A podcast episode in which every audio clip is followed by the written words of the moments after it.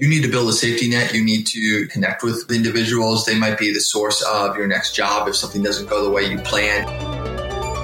Learn modern marketing that you can use to grow your business in today's competitive landscape.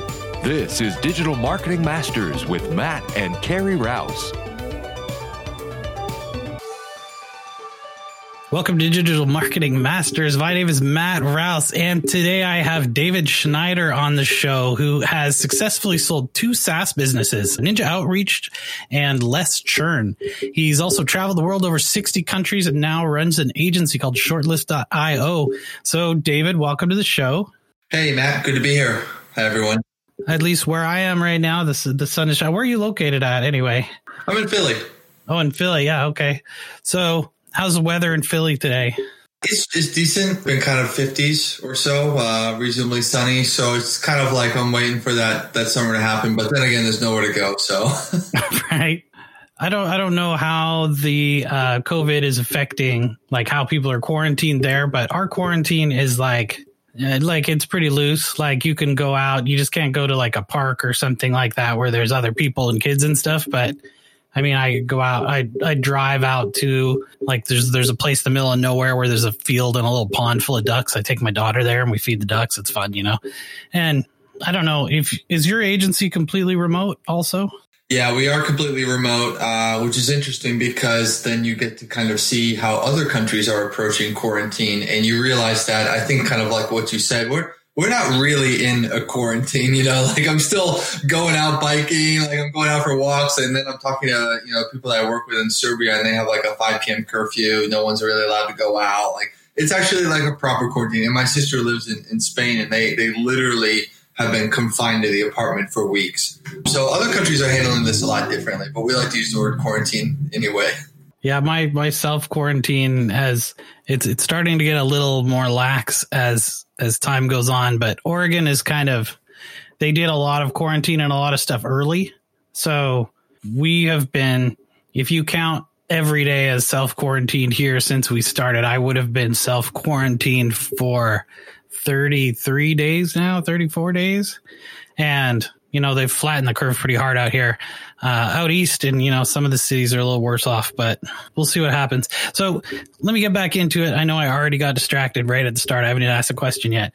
So I used Ninja Outreach uh, in the past, and like it's an influencer marketing tool. So do you want to talk about your first two SaaS companies and how you were able to grow those businesses?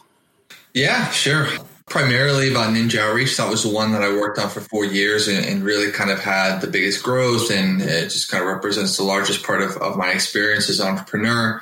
But, you know, I'm trying to, it's always obviously a long story and trying to kind of think about how to package it short. But essentially, you know, Ninja Outreach was a bootstrapped uh, influencer marketing software that I started in 2014 with a couple other guys and then, uh, you know, we, we developed a tool, uh, launched it in influencer marketing back then. And even I think now, you know, is, is a pretty trendy, you know, kind of hot topic. A lot of small businesses, businesses were looking to kind of get into it. So the timing was really right for uh, some, some more of those types of tools.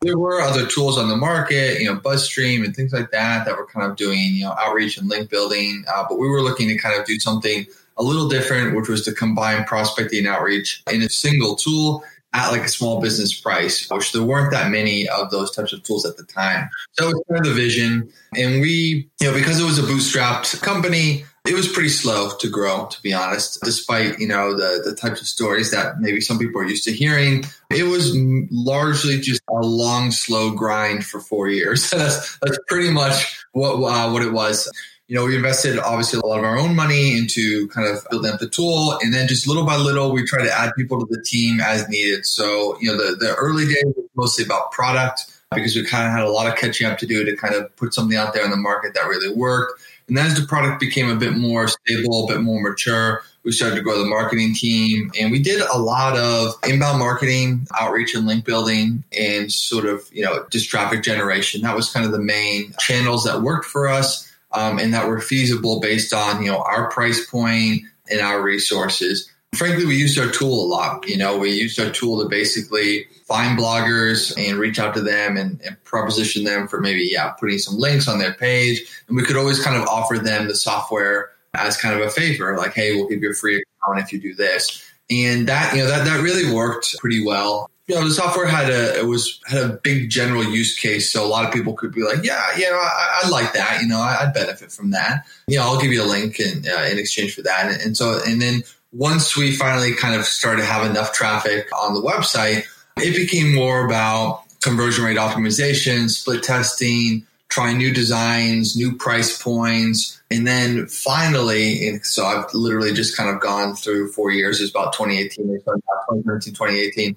We did like a full rebrand of, of the site and the, the application and all the marketing materials. And we came up with like a new logo and color scheme and font and all these different things because we had just kind of hacked everything together over the years and nothing really made sense. And if you were a user experiencing, you know, Ninja Outreach, you would be sent in all these different directions and it would look like you weren't even really dealing with the same company anymore. Um, so we felt that that was a really big thing to kind of fix. So after we did all that stuff and then finally got the business in a place where I could almost say like, Hey, this is a pretty decent product. Brand's looking sharp and, and actually everything is looking like pretty good then we sold it. it was right. sort, of, sort, of, almost ironically, it was kind of like after all of that to kind of get to a place where everything kind of felt really good. And then, and then GDPR came out and then, you know, and then I, I proposed to my wife and, and all these different things kind of happened in my life and, and macroeconomically. And we just thought, you know, like, I think it's, I think it might be kind of time. I think maybe we just kind of, it had just run its course, you know?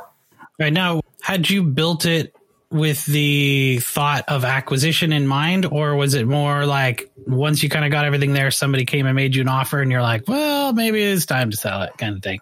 Yeah, so it wasn't exactly built with the idea to to sell it. You know, it wasn't like day one, hey, this is the exit plan. We, we didn't necessarily have an exit plan. But, you know, over the years, we had basically been taking a, a relatively small salary. One or two years, I don't think I took any money. And then all of a sudden you're taking maybe like three grand a month or something like that, you know, maybe six grand a month. Okay, this is looking pretty, pretty you know, more reasonable, but, but by no means are you making a lot of money.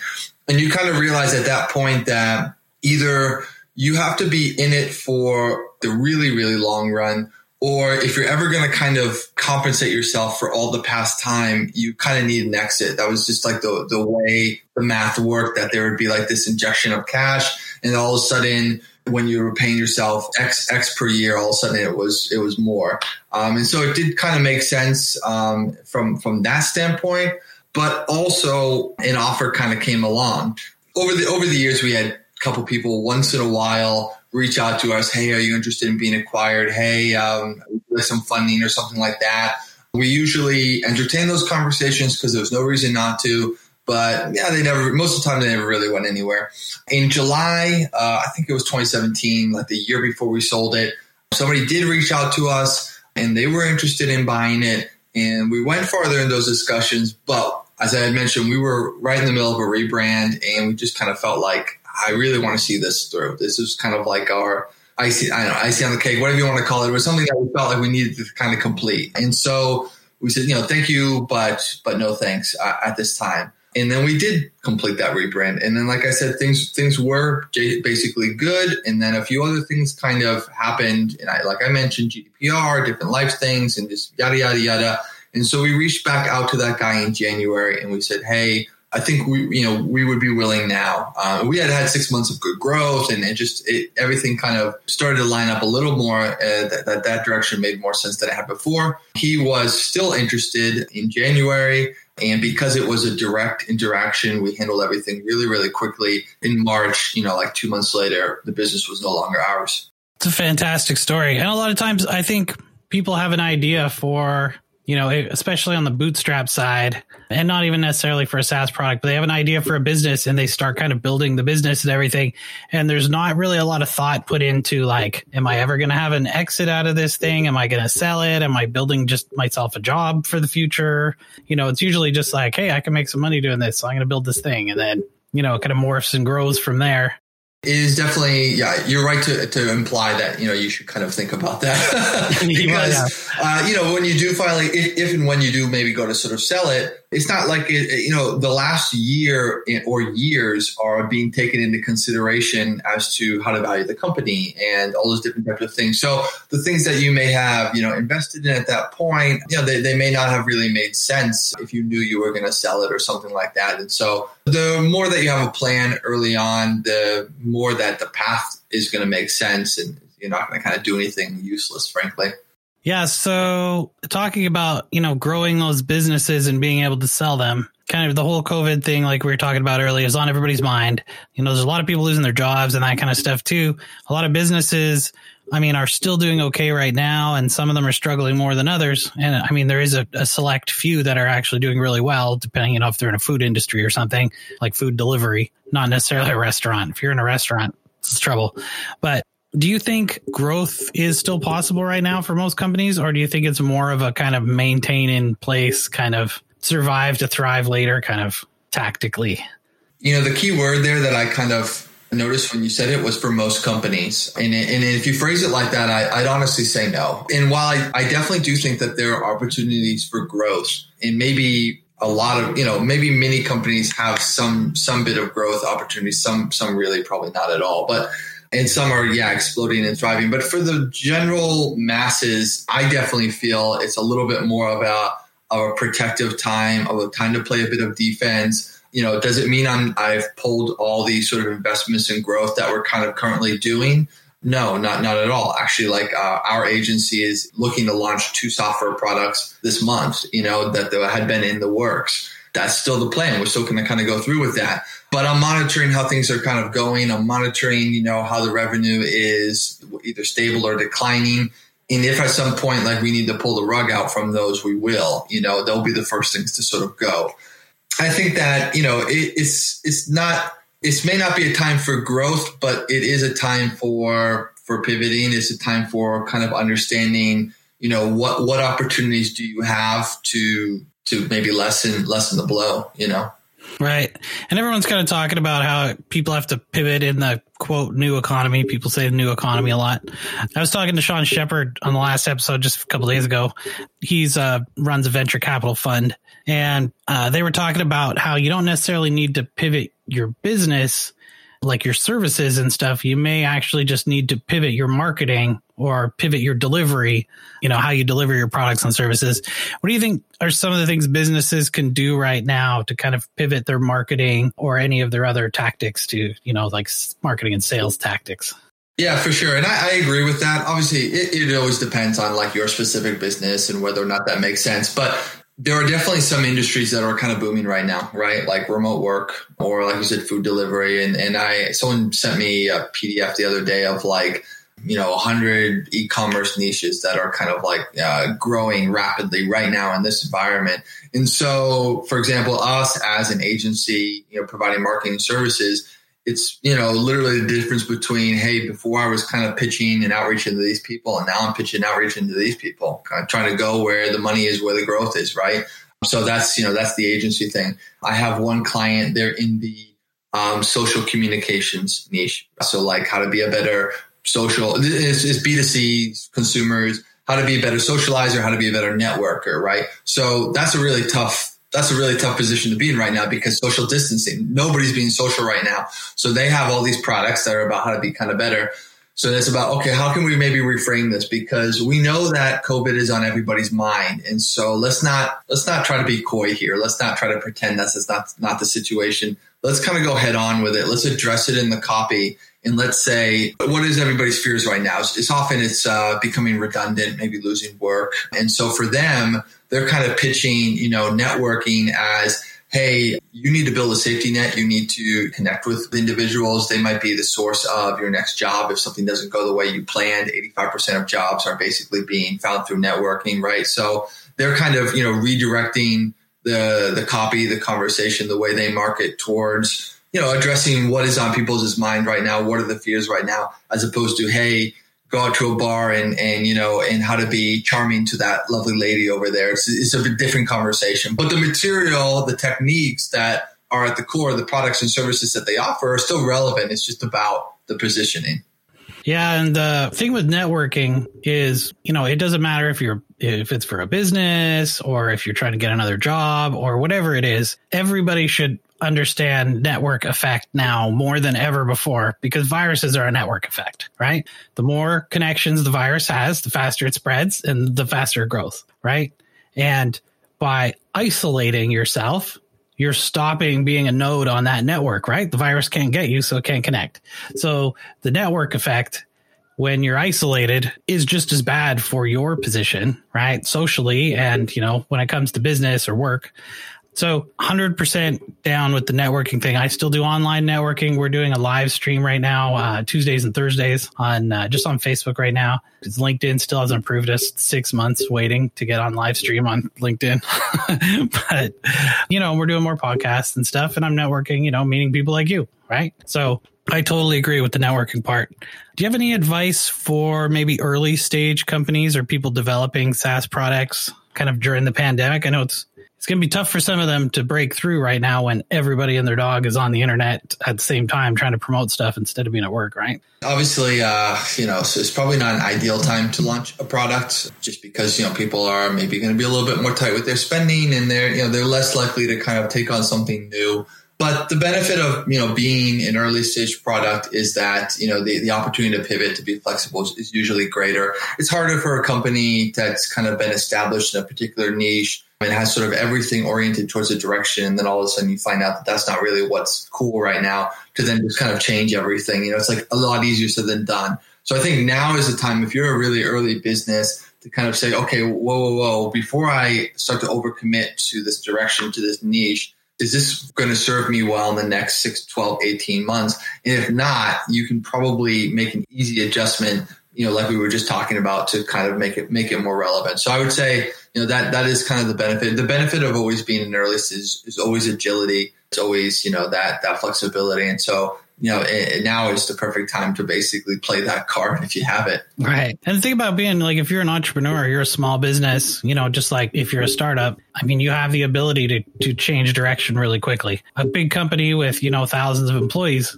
can't turn on a dime. Uh, but if you're a small business person, I mean, you can change the way that you're marketing in a matter of hours sometimes, you know, or days, right? Yeah, that's great advice. And uh, do you think there's anything else that I haven't asked you yet that you think would be helpful for kind of entrepreneurs and business owners during this time? I mean, uh, I know it's a tough question, but I always got to ask.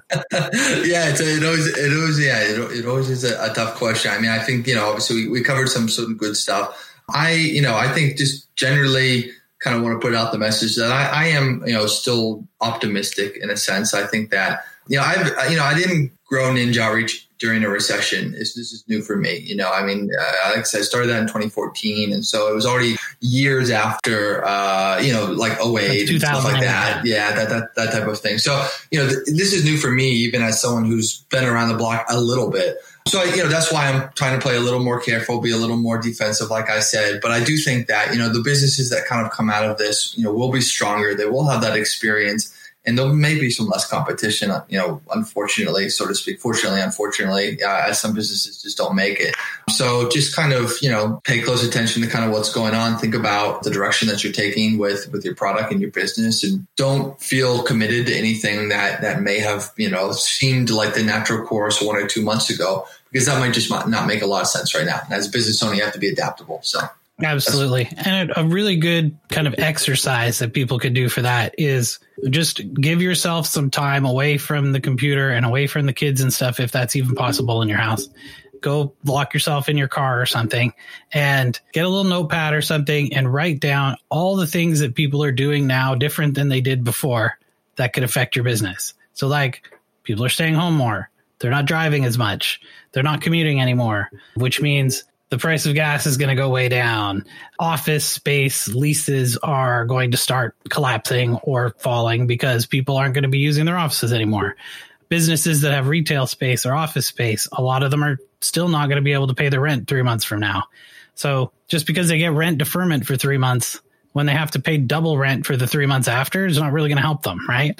So there's all these things you can write down all these things and find out what are the things that are vulnerabilities for your business and what might be advantages or you know opportunities for your business? And just taking the time to kind of write that stuff down do that kind of thought experiment can really help you point that direction. And then like you were saying you can turn that business on a dime because you know you've got a handful of employees or maybe even like a solo entrepreneur. That's something that you can do now that larger companies can't do because you have that advantage of being nimble so, David, I really appreciate you taking the time out to uh, have a talk with us today.